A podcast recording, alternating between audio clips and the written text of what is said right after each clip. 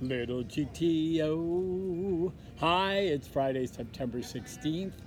On this date in 1908, the founder of General Motors, Will Durant, was born, who said, We are what we repeatedly do.